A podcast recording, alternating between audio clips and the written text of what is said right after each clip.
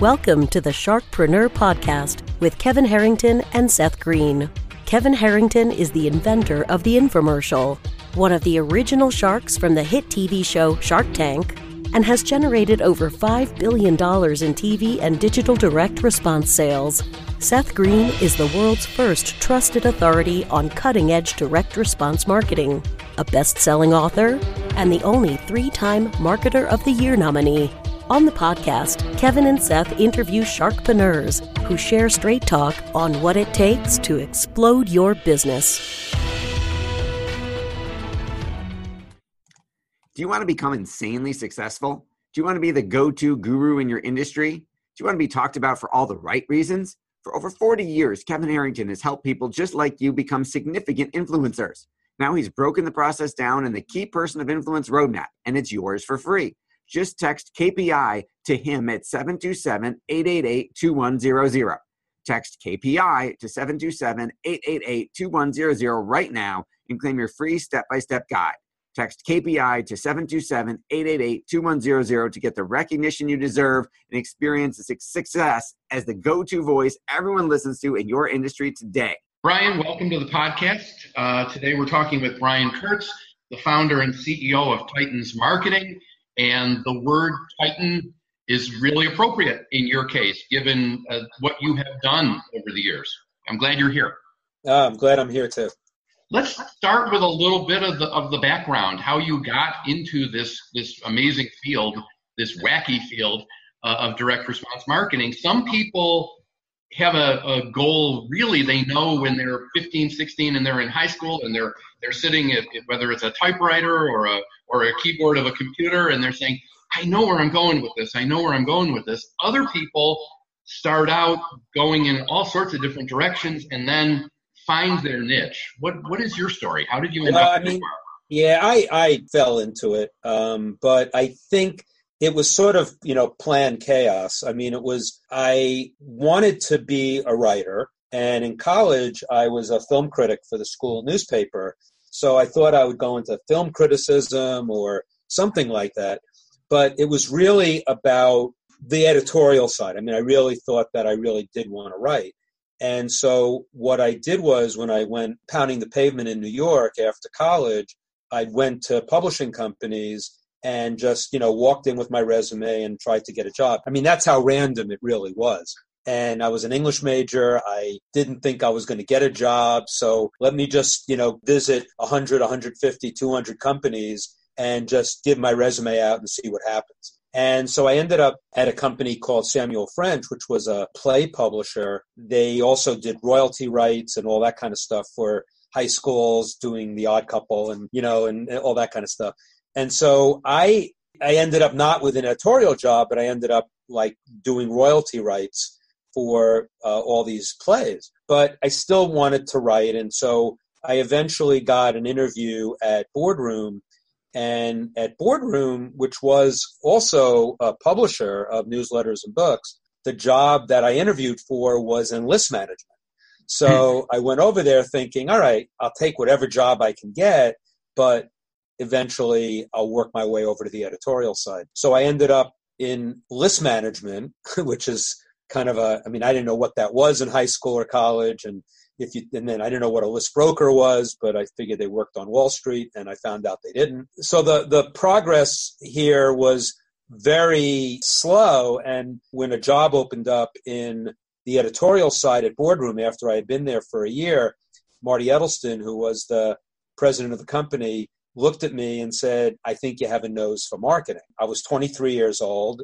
What do I know? and, you know, this is the idea of you know, serendipitous luck or falling into whatever, but I realized that, you know, maybe writing wasn't it. I mean, I had this notion. And so I then, that began my career. That was sort of the turning point of, all right, I'm going to do marketing. Then the next 34 years was a marketing career. I can I'll, I'll fast forward um, 34 years, and it was a, a, a marketing career, but the copywriting and the writing aspect never left me. So that I knew I wasn't going to be a copywriter per se, but I was going to be a marketer who has a, a real interest in the copy. And so, Boardroom being a company that worked with all the best copywriters, I had the opportunity to work with the best copywriters of the last 50 years and learn from them. And I never wrote a package. I never, so I fell into the world of direct marketing. In essence, fell into the world of copywriting, but uh, from the client side. But when I started working with the copywriters, I found that I ended up being kind of like, uh, you know, they'd write the copy and I would oversee it. Mm-hmm. And it became, I became almost like a copy editor, an idea generator. But I really, you know, I, I came out of the list business. So I really understood audiences and they understood the copy and com- I combined with so many copywriters to to do incredible packages, but they did the writing, not me. But that was the that was the you know the quick you know 34 mm-hmm. year uh, journey. Uh, there was a lot of detail in there, but I, I, hope I got that.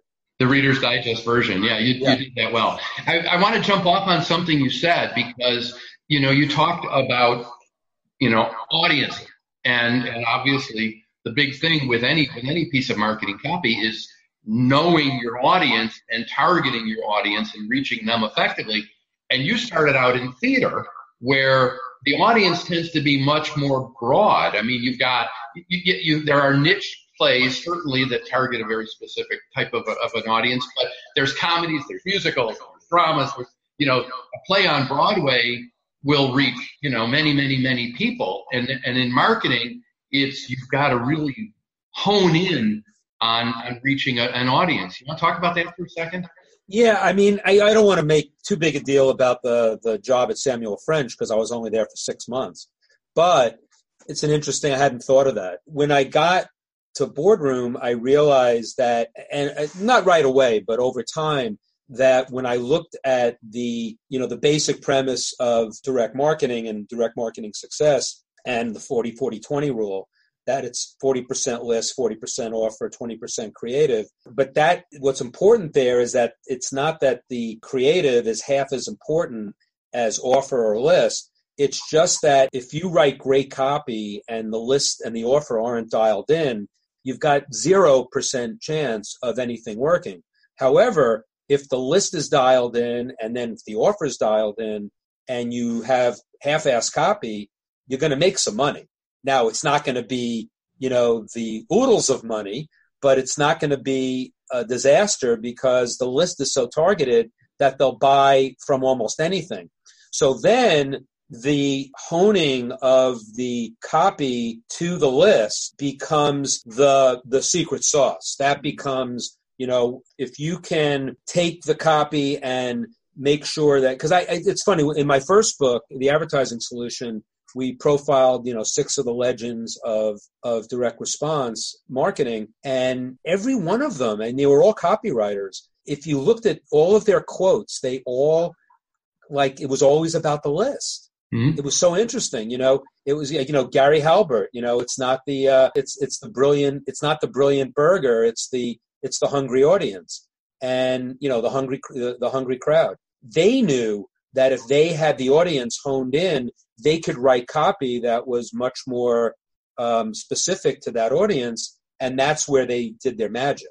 So I've always found it interesting that. So I, I used to call it the uh, in my book, in my new book, Over Deliver. I have the 41 39 20 rule, which is 41% is the list. Because if I, I want to get the list dialed in, I want to know my audience, I want to know um, uh, specifically who I'm going after.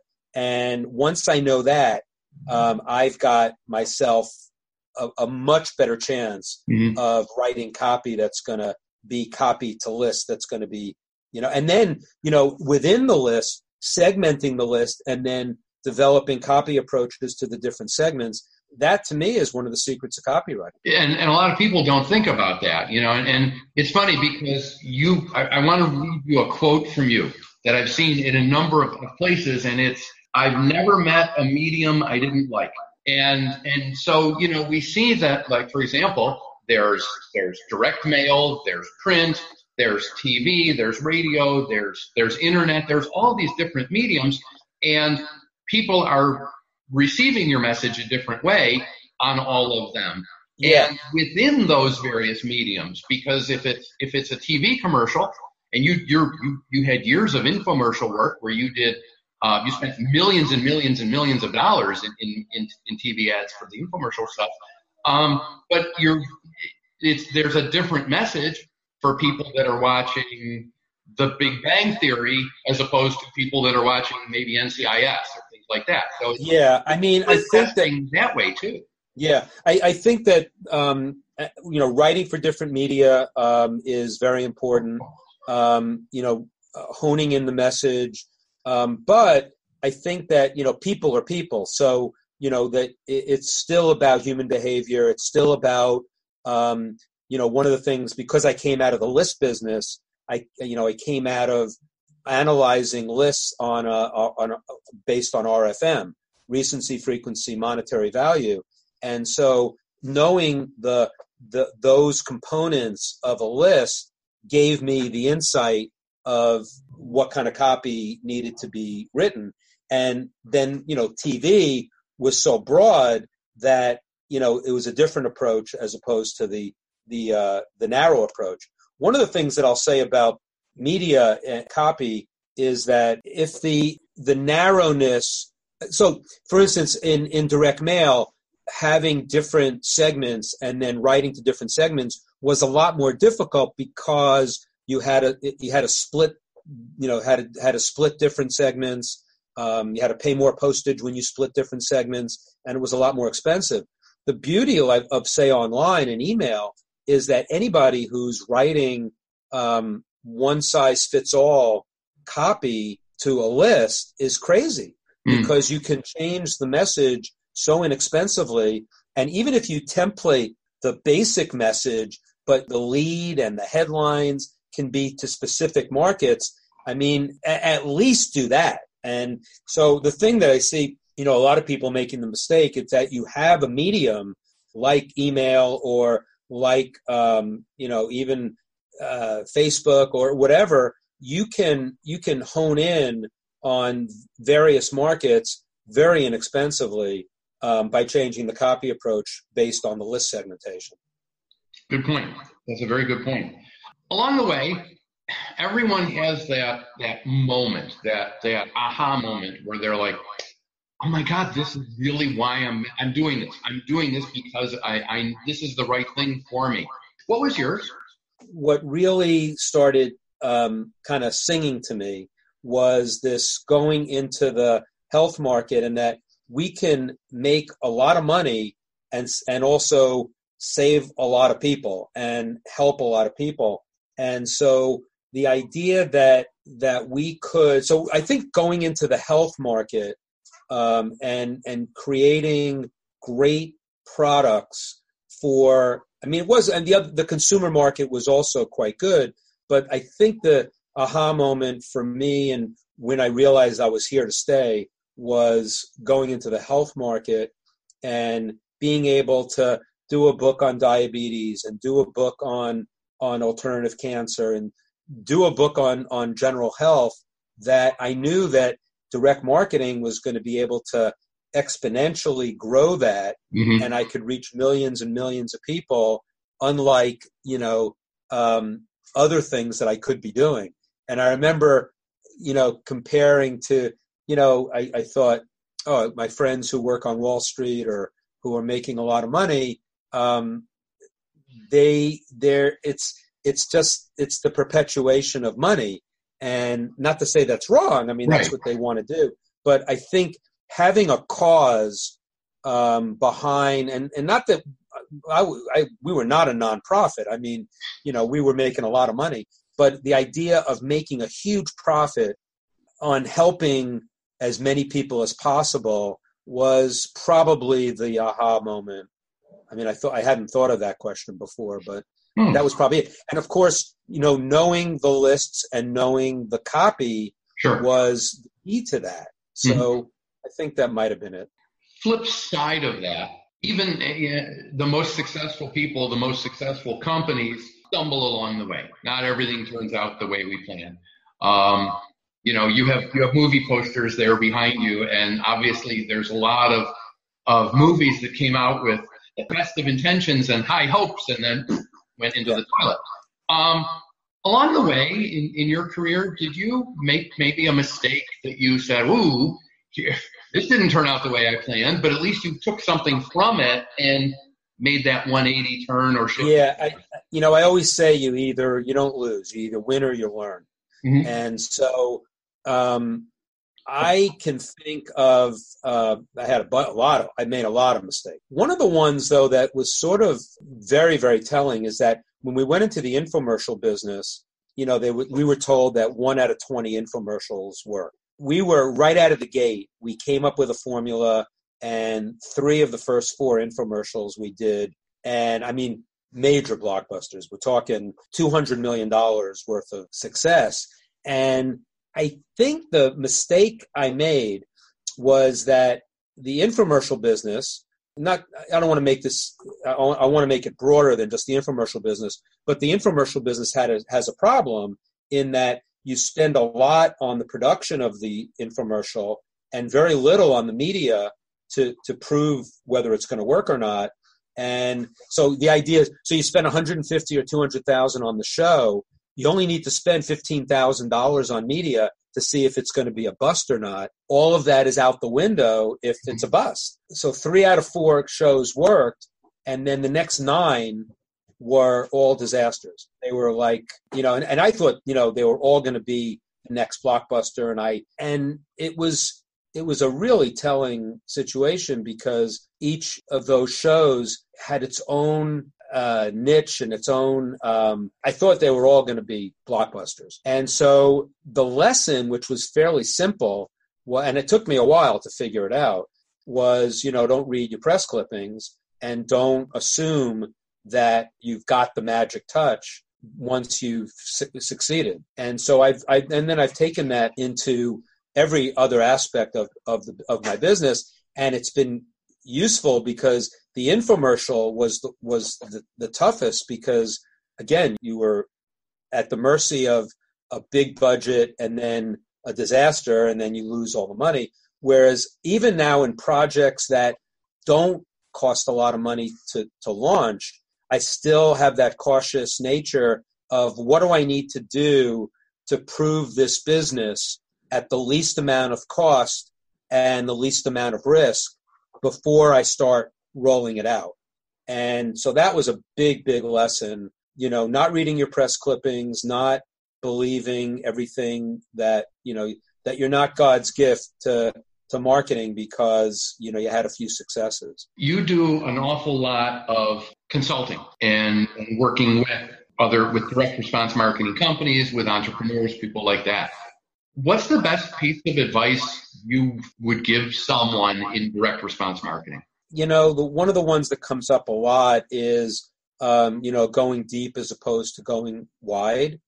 Um, I think that um, generally companies are uh, tend to they come up with an idea, they look at it as like an incredible, you know, it's a big idea. It's it's going to be uh, and and they think that it's for everybody.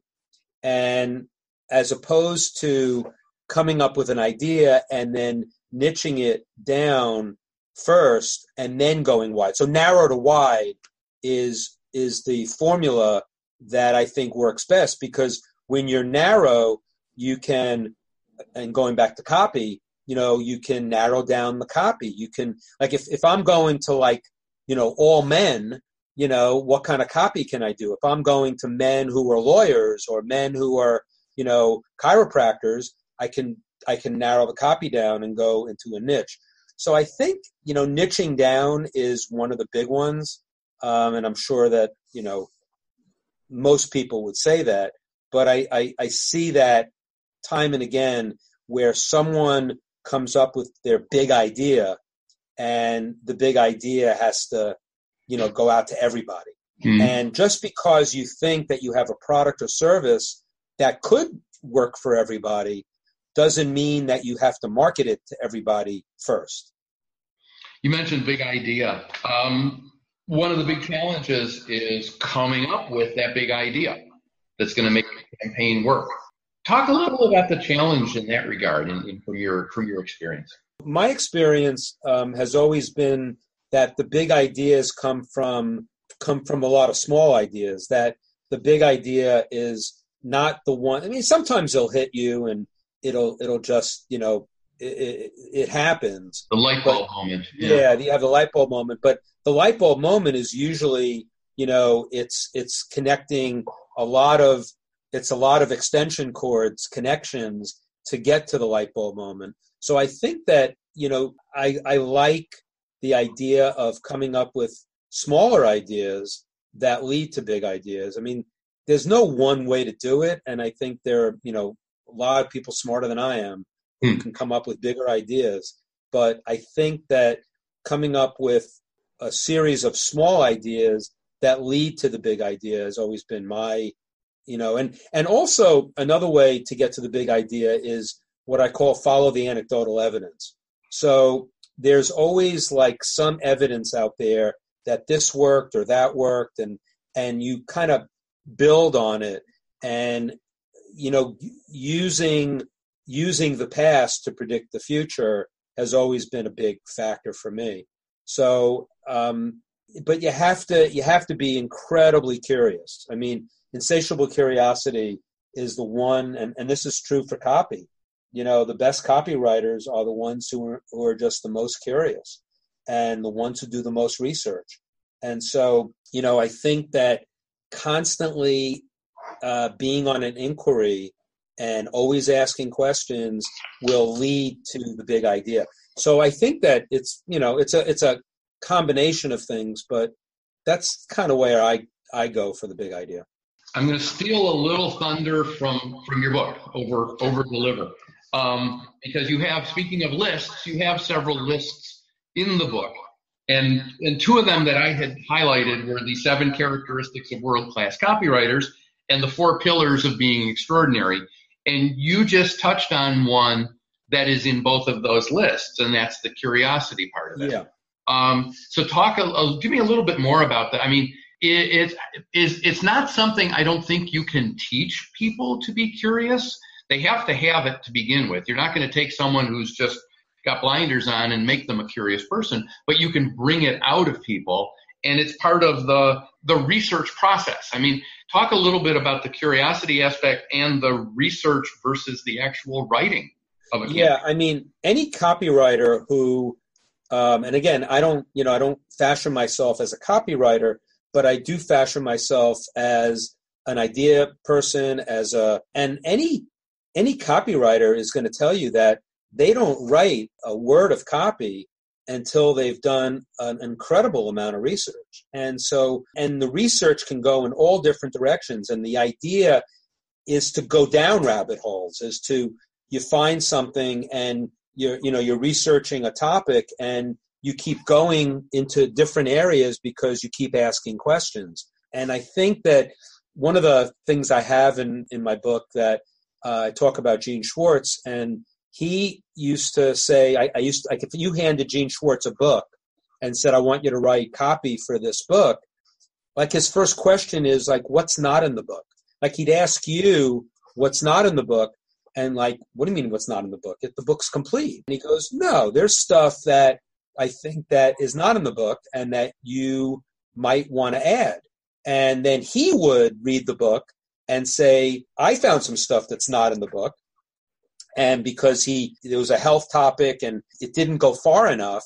And he went back to the editors, my editors, and said, go find me something on this that I can write about because I know I can write a great fascination, a great bullet point if you can get this information. Don't make it up, but go find mm-hmm. it and go find me something that supports this that's not in the book, but that's an extension of what is in the book.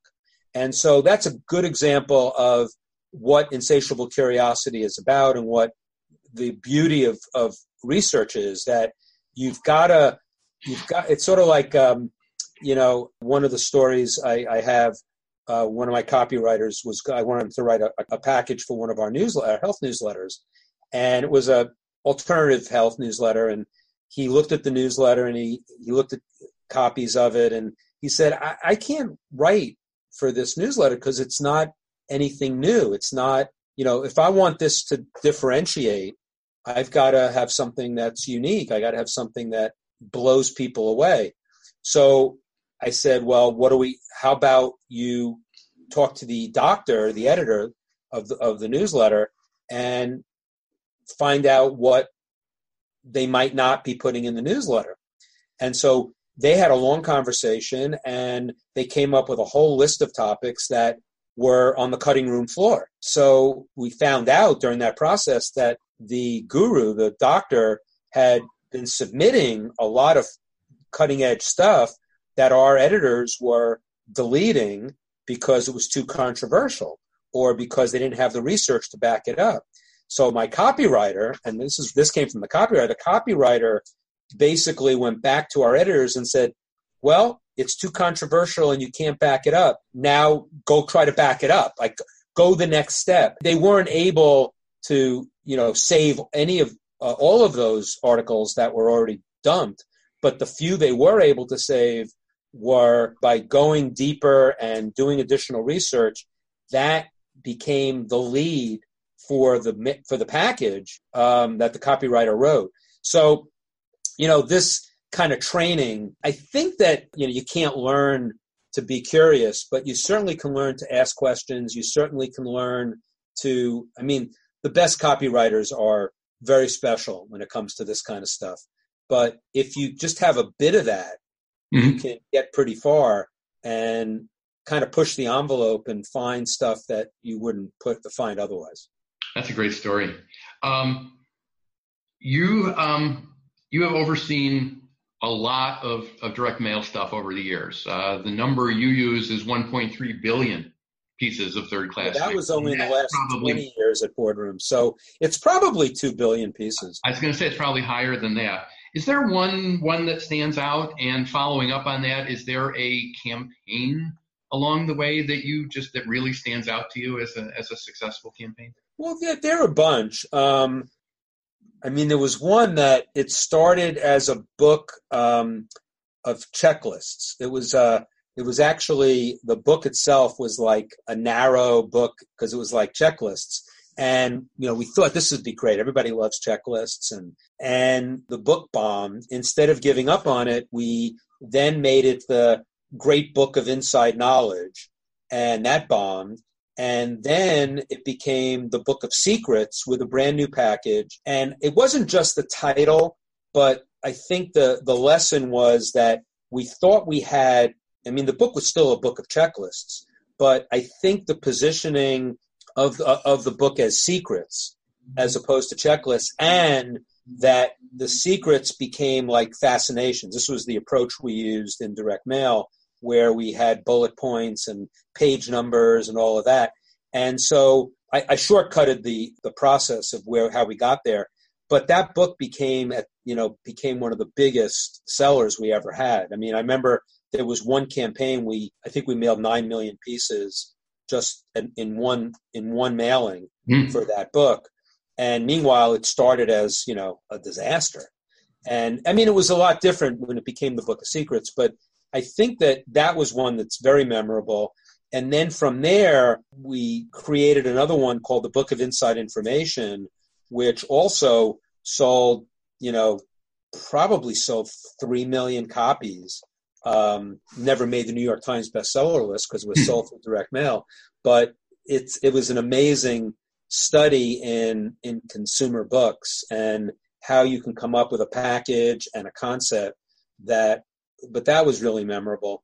And then the the uh, Treasury of Health Secrets was one that particularly uh, interesting because in direct mail it had it had some success.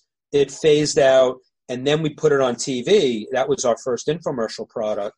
And after it became a huge hit on TV, we took the TV show and put that into the direct mail package, and it revived it to the tune of way bigger than it was when it was originally successful in direct mail. And now hmm. we had the book working in, in multimedia.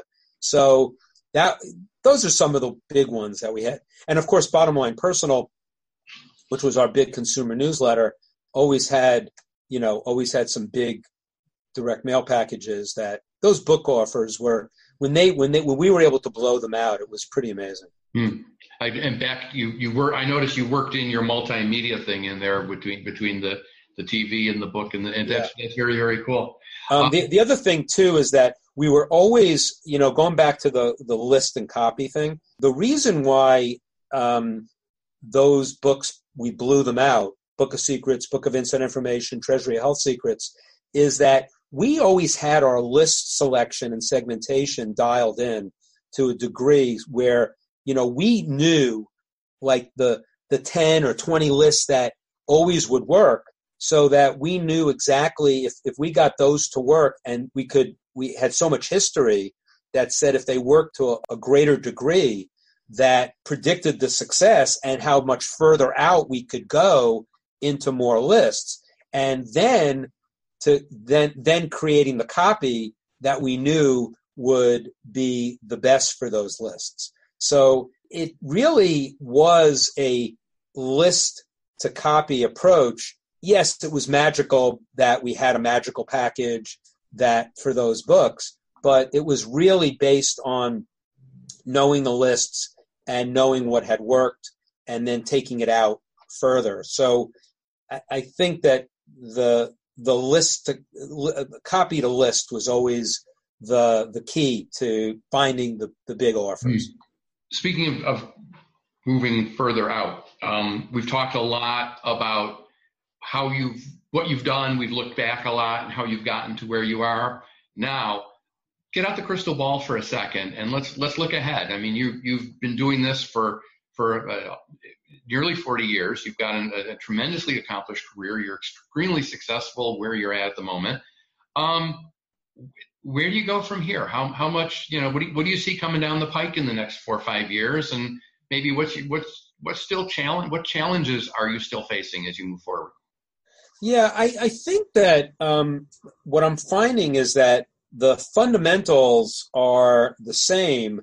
It's the techniques that we're using that are you know changing daily. I mean, I I can't predict five years, you know, what media are going to be the best, and but I think that having an idea of you know that I've never met a medium I didn't like is going to play well in the future because there's only going to be more media. There's only going to be, you know, from my early days in the 80s, you know, there were only, you know, certain amount of, you know, you had direct mail, you had print, you had TV, radio, package inserts. There weren't that many. It was kind of finite.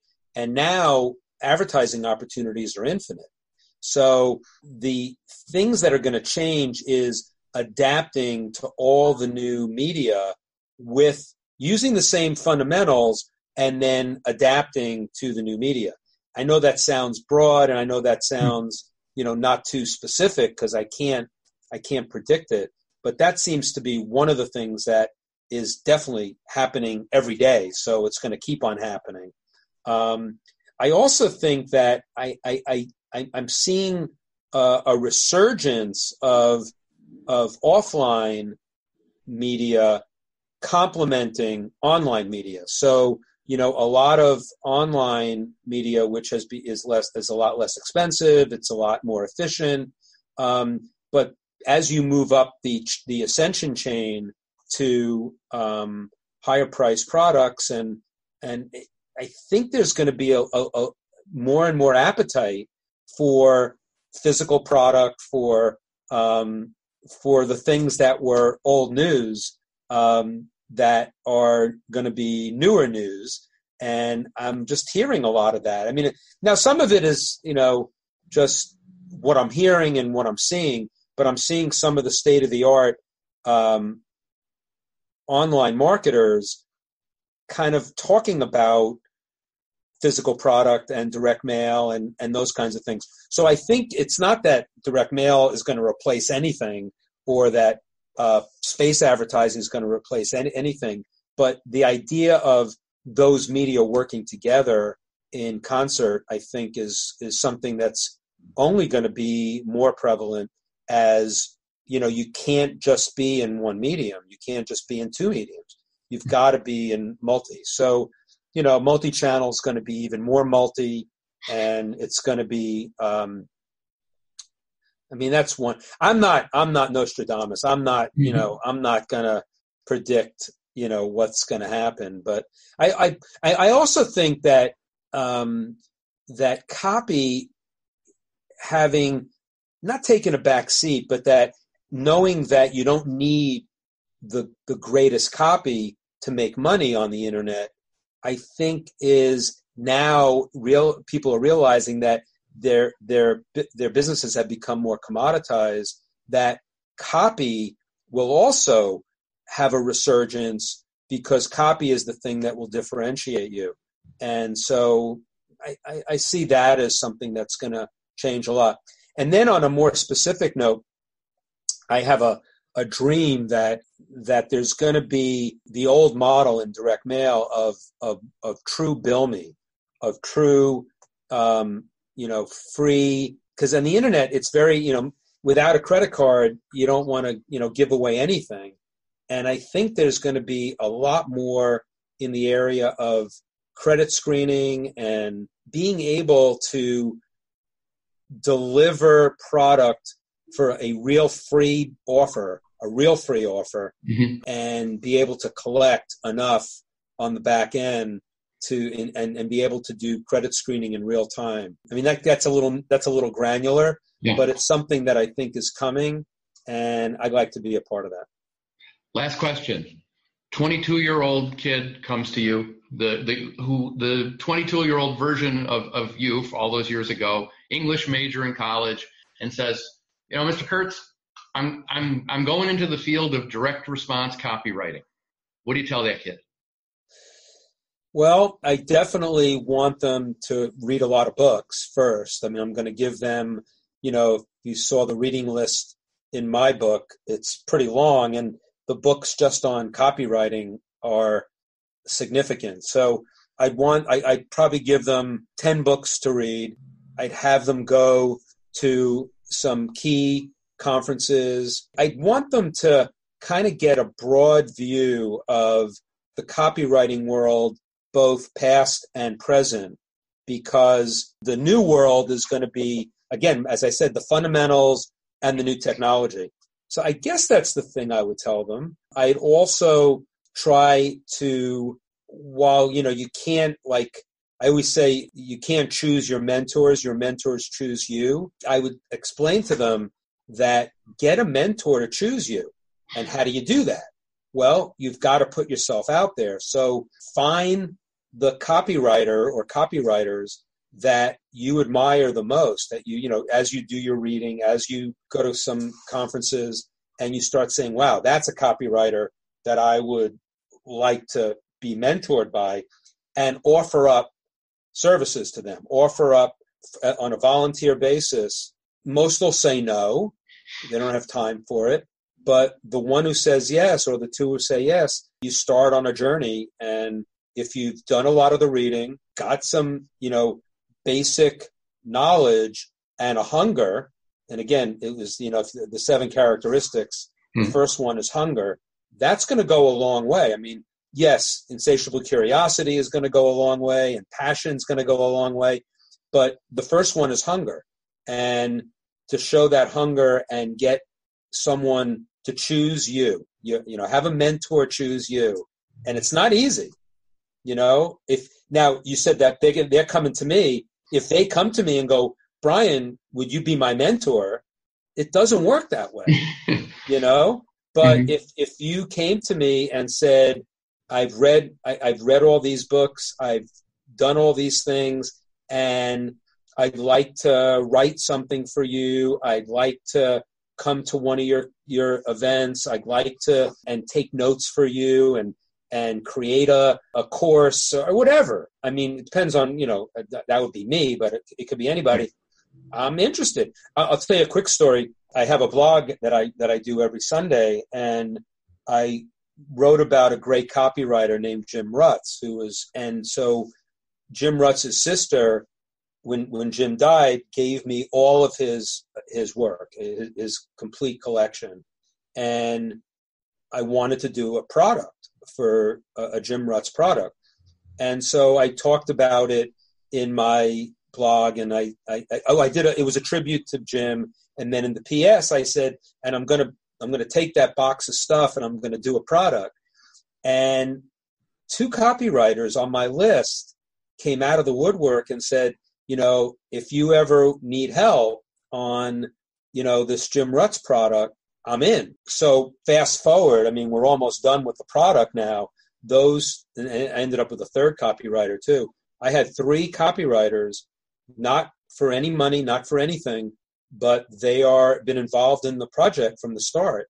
And when the product comes out, you know, they get a a byline in the product. And in one in two of the copywriters ended up joining my master class you know so i've been training them. And the third one didn't join my master class but i've given him a lot of advice on his career.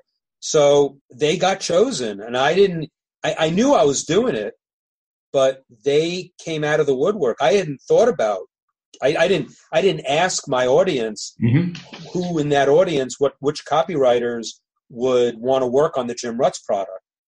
They volunteered, and that went a long way. And those three guys are probably you know in my life forever, in one way or another. So I mean I think that's a good indication of of of how you get there. They got you to choose them. Very very good. Thank you for doing this. We have been talking with Brian Kurtz, founder and CEO of Titans Marketing and uh, a, a, true titan in the world of direct response marketing copywriting. Thank you for being here. Uh, you're welcome. Do you need money to fund your idea, product, or service? Are you ready to take your business to the next level but need capital to get it done? Kevin Harrington has heard more than 50,000 pitches and knows how to help you make the perfect pitch to get the funding for your entrepreneurial dream. He's distilled the process down in his perfect pitch cheat sheet, and it's yours for free. Just text pitch to him right now at 727 888 2100. Text pitch to 727 888 2100 right now and claim your free perfect pitch cheat sheet.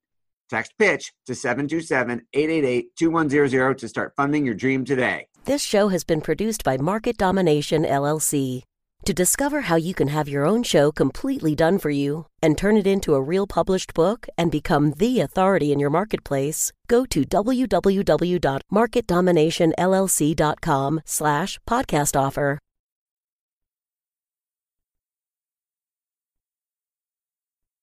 This podcast is a part of the C-Suite Radio Network. For more top business podcasts, visit c-suiteradio.com.